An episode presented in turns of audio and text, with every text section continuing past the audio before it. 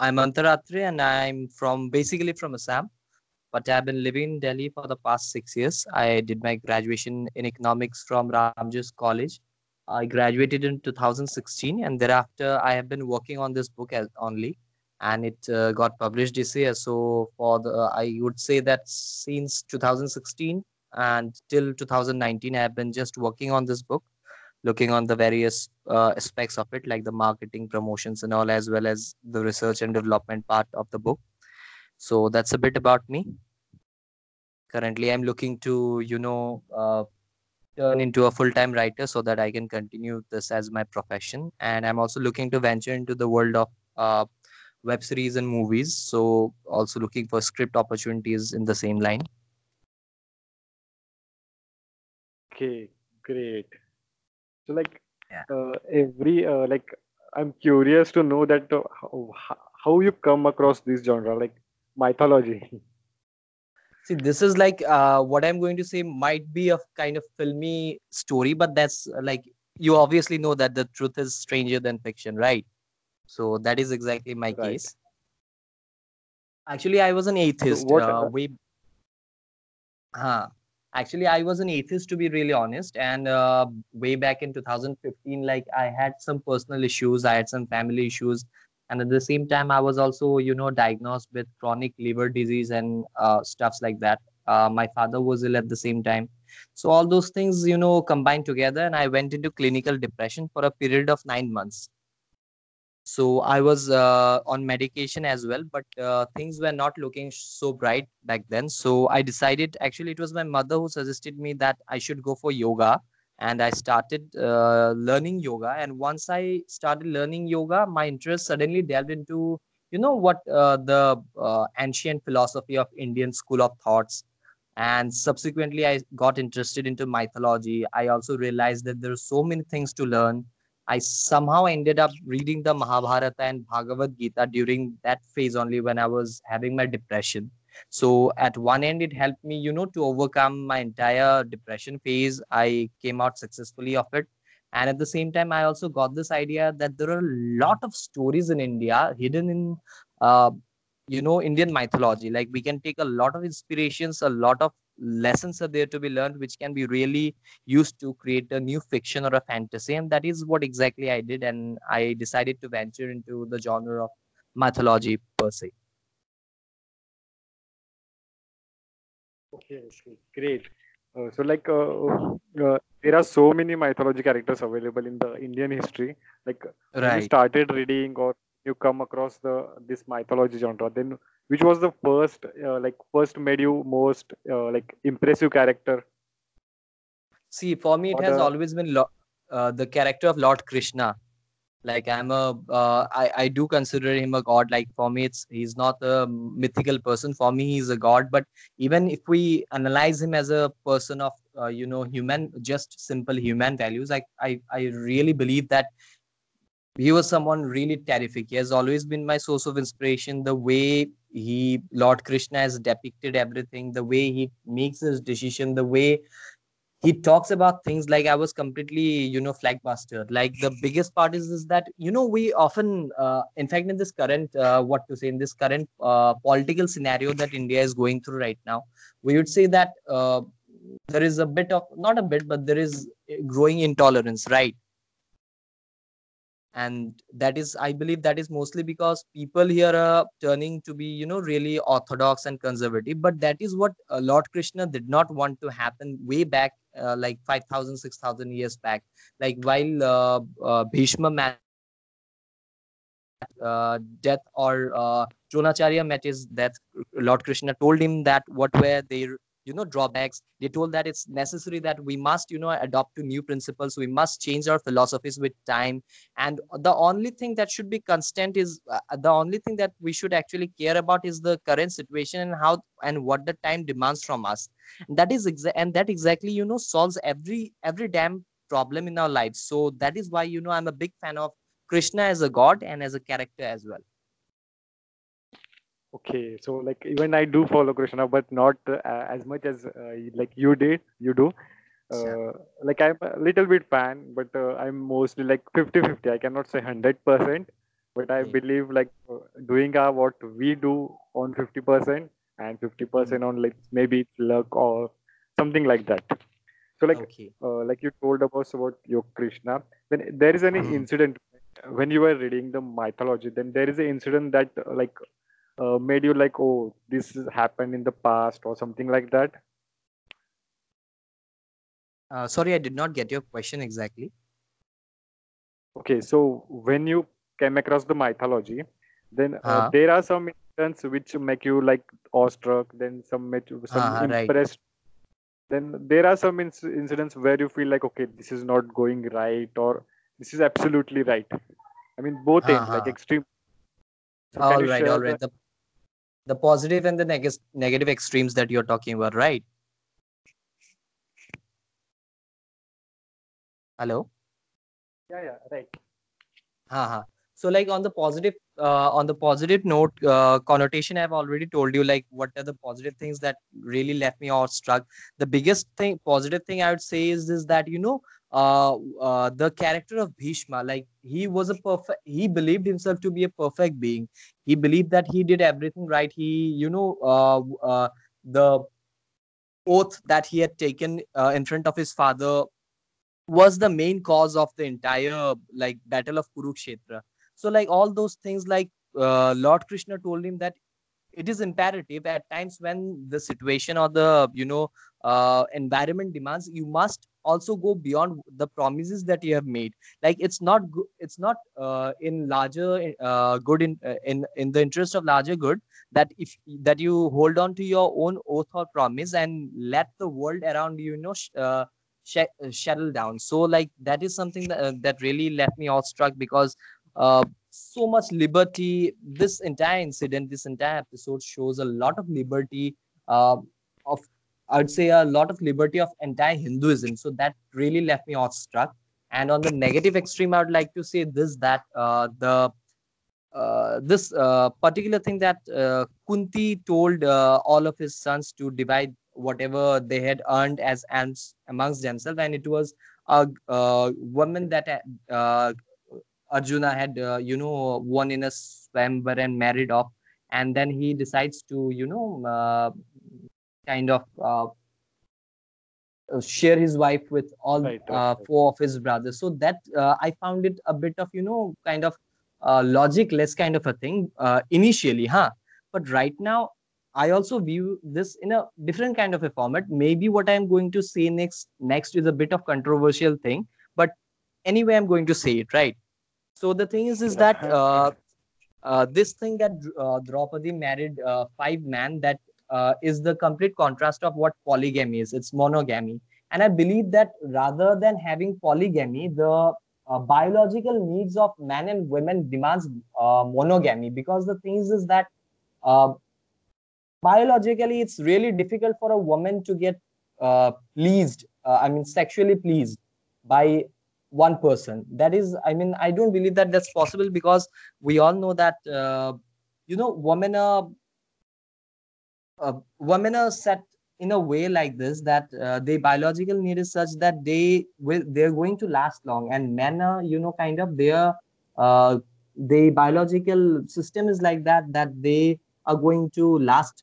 They're not going to last longer on bed. So I guess that somewhere even that could have been an angle that was portrayed in Mahabharata, that for sexual satisfaction or for the physical satisfaction of a woman, it's necessary that we even, accept monogamy instead of just, accepting polygamy, if we talk about things in the past. So maybe that angle could have been explored actually in Mahabharata, but to be really honest, I have not given much of a thought to this. This idea came to me of very late, like a couple of days ago, I was thinking about this polygamy and monogamy kind of thing. And then I realized that this could be a scientific kind of a thing, because it's a fact that it's really difficult for a woman to get pleased by a man, because that is why, the kind of things like fake orgasms and all comes into picture. So I guess that could have been another reason. So that is what I believe. Okay, we do like what you say, that we do have the scientific research on it, and we already know that this whatever you told right now, it's quite right actually. Even I read some of the paper about it, and it's quite related to it. But I never thought in Mahabharata like this. Exactly, so like if I try to think of Mahabharata, like why would that thing would have been accepted? I only have this answer that maybe that was the reason. And Draupadi's case was not the only case of monogamy in ancient India. There were several other cases as well. So I guess maybe that could have been a reason, but that was never given focus upon because it's a very controversial kind of a thing. And secondly, it also becomes a kind of an egoistic kind of a thing for a male person. Like, I'm a male, I'm speaking to you, like it's all right. But speaking about this on public platform, it's really, kind of what we call male ego kind of a thing. So maybe that was the reason. That's why it was never, portrayed as that. This theory was never portrayed forward. So might be that could be an angle. Yeah, actually, hopefully no one has given thought on this. Exactly. Yeah. So what is the hardest part about writing mythology? Let me rephrase the question. How do you do the research of mythology writing? See, I can only say this, that things fell into places for me. I read the Mahabharata, I read the Bhagavad Gita, and whatever I understood, the inspirations that I took from those, I somehow amalgamated all those in my story, and my book Chronicles of the Immortal Vishnu came out. But more than research, I am a writer who believes that more than research, I think what an author needs to do is, enhance his imaginative power. So I'm not a kind of person who is more into research, but I'm a kind of a person who is more into imaginative, liberty. So I would say that apart from a bit research in case of science, especially in case of physics, I did not do much research about mythology. I just, used whatever I have heard, whatever I have learned regarding religion, regarding mythology, and whatever I believe. For example, I read somewhere that the notion of animal sacrifices, that was initially started because it was done for this reason that there were certain animals like bulls and buffaloes that and those animals used to destroy the crops of poor peasants. So it became imperative for them to kill them. So once they started, killing those beasts or animals, they could not, leave them in the center of the village or something to, paint a better picture on the killing of animals. They used to offer them to gods and paint it as a sacrifice kind of a thing. So those kind of things I have explored in the book. I've explained those kind of things. Similarly, the caste, the topic of casteism, the way it had actually started, obviously we all know it started as, a hierarchical difference based on the kind of jobs that one do rather than the birth discrimination kind of thing. So those kind of things I have decided to put forward through this book. And a few more things, I always had a question, obviously I'm sure that you must have watched the show Mahabharata when it came in Doordarshan, right? Right. So you must remember that when the war scenes were going on, they would, shoot arrows one after another, and they would say some things, they would murmur some mantra, and the arrows would, multiply, or something else would become an arrow would become a bunch of arrows, giant ball of fire or something. Right. So I never found the logic behind all those things that were, correctly portrayed in those shows and all. I always found that dearth. Now, in my book, what I did is this, that I believe that there has to be some sort of scientific reason behind those mantras. So I conceptualized this theory that when you say a particular phrase or a particular mantra in a certain decibel, in a certain tone, and in a certain mannerism, the sound waves that are created by our voice, they indirectly activate some powers, some elements evoke, and those actually creates those weapons. So those kind of things I have tried to explore, and at the same time, as I told, I did a bit of research for physics. I did a research on specifically on quantum physics. So I basically to know about things like time travel, time stop, time manipulation, and kind of things like that. There are a few scenes in the book about those. So like for those, I did a bit of research on physics.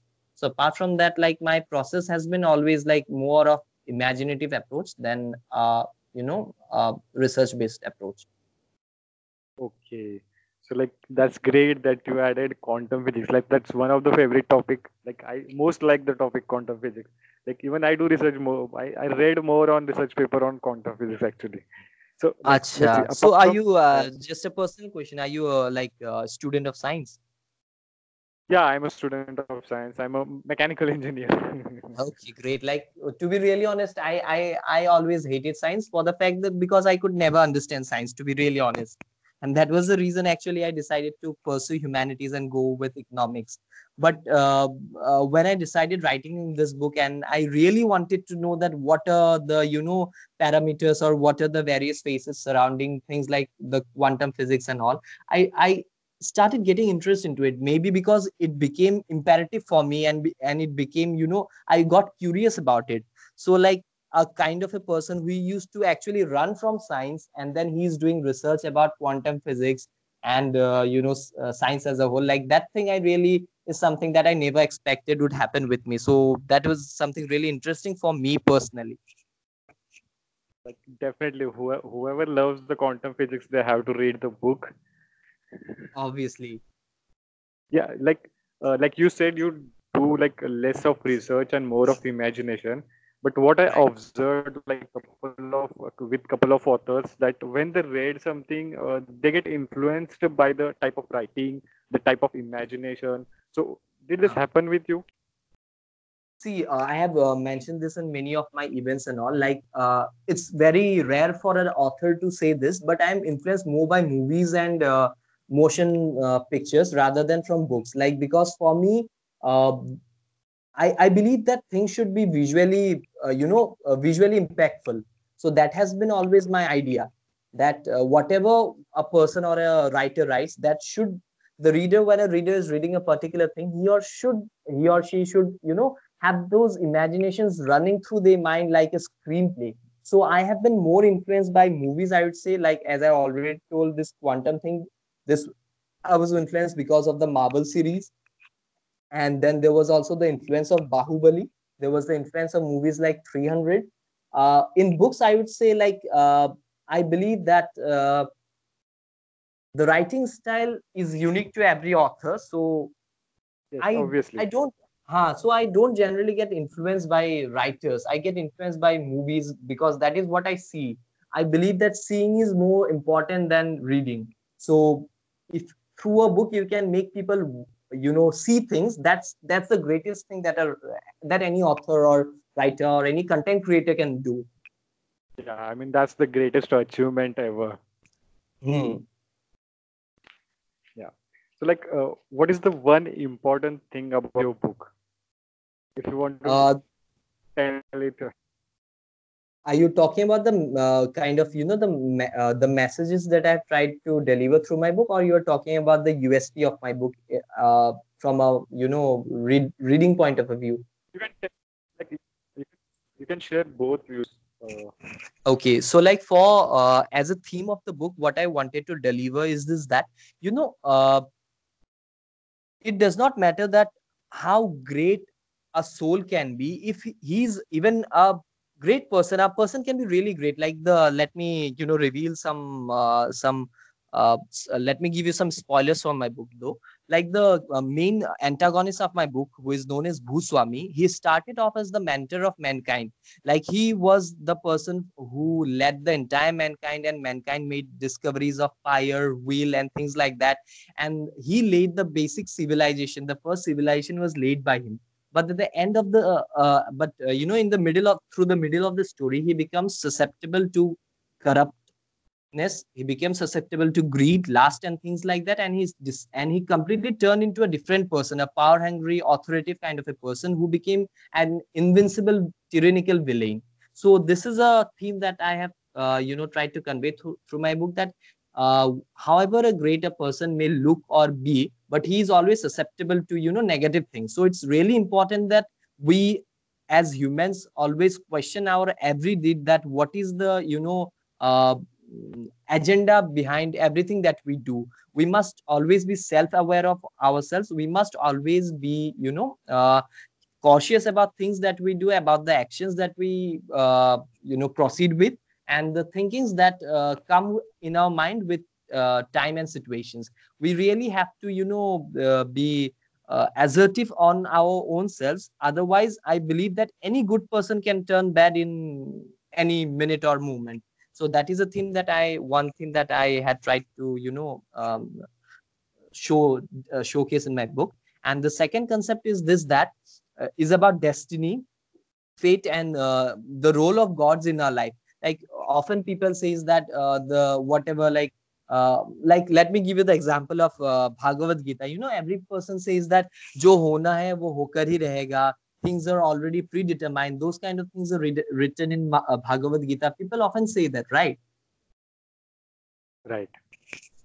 But what I believe is the reality is this, that even beyond that, like I believe that we all have alternate or parallel realities available for ourselves. Like for example, suppose if I was born an orphan, and I was discarded by the society. I was belittled. I faced a lot of injustice from the society, and therefore I decide to turn into a robber or a thief when I attain my teenage years.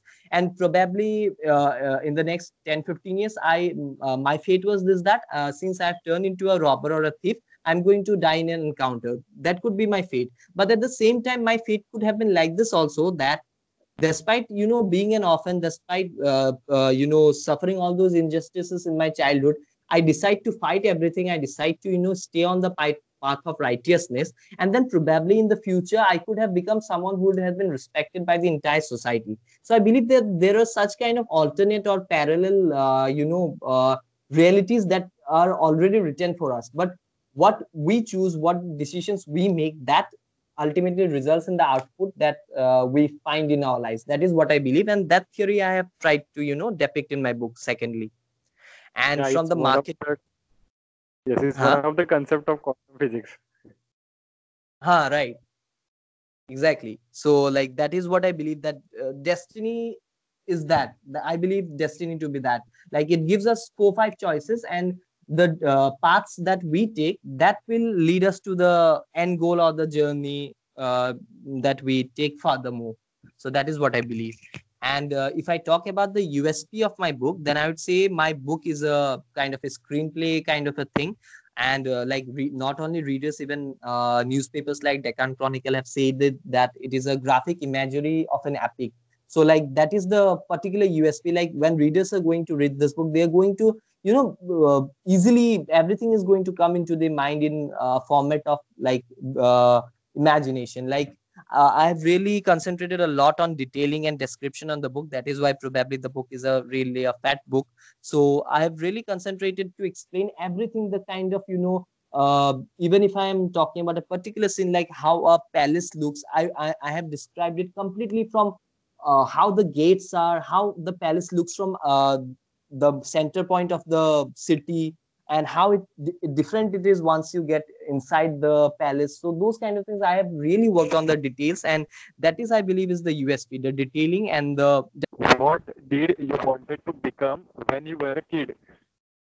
Acha, like, obviously, like when I was a kid, I always had this thing in the back of my mind that someday or the other, I would take writing as a profession. I would turn into a professional author. But obviously, many other kids, when I was in class 4-5, I wanted to pursue science, probably crack IIT and become an IIT, and that was what I wanted, because my father is a MSc in maths, so he was like always really pushy with me about pursuing science and stuff like that. So as a kid, I wanted to become an engineer.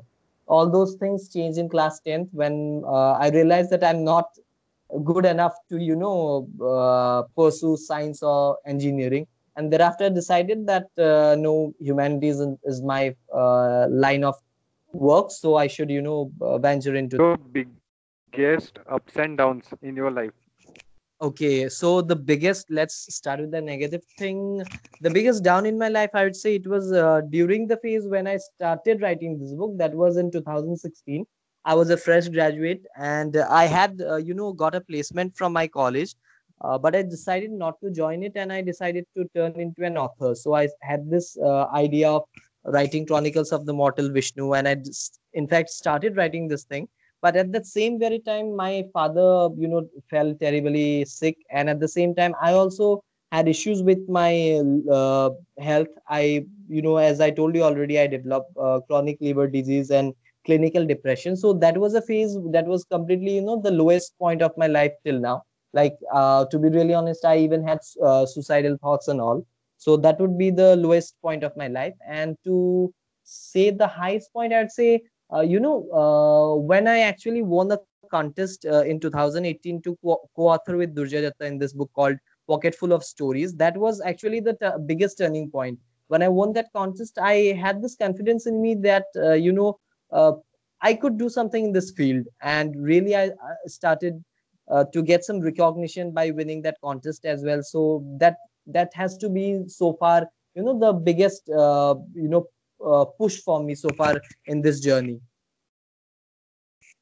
Oh, that's actually great.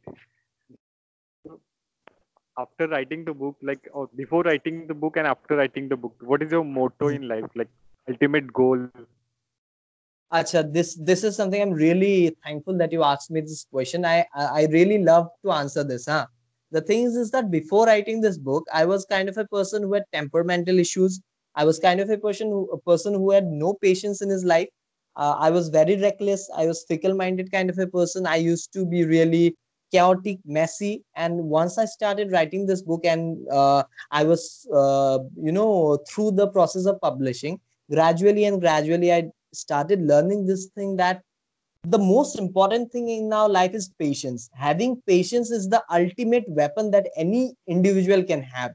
Because, time changes. I believe in a very profound saying, I don't know who actually said this, but Nawazuddin Siddiqui's mother used to tell him a thing that kachde ka dher ka bhi jagah badalta hai, to hum to fir bhi insaan hai. So that thing, I really believe that all we need to have is patience. So after writing this book, after getting this book published, one thing that is the biggest takeaway so far for me is having patience and being calm in all sorts of situations in life. Okay, even I do believe that patience is the ultimate key of any happiness or any goal. Right. I've seen so many impatient, even my friends are more impatient. I cannot explain how it feels to be patient. No, I believe that, there has to happen something in your life and only then you can realize all these things. Probably if this book would not have come out and I'd have, taken up another job, I would have never realized this kind of things. And yes, I'd also like to add two more things. I also realized that the power of an apology and a thank you is way beyond what we can expect. Like an apology can work wonders and a thank you can do something that you cannot even believe it. It's surreal. The power of these two words, sorry and thank you, is surreal. Oh, right. Actually. Right. The next little bit tricky question. Tell us something that nobody knows about you. Nobody knows about me.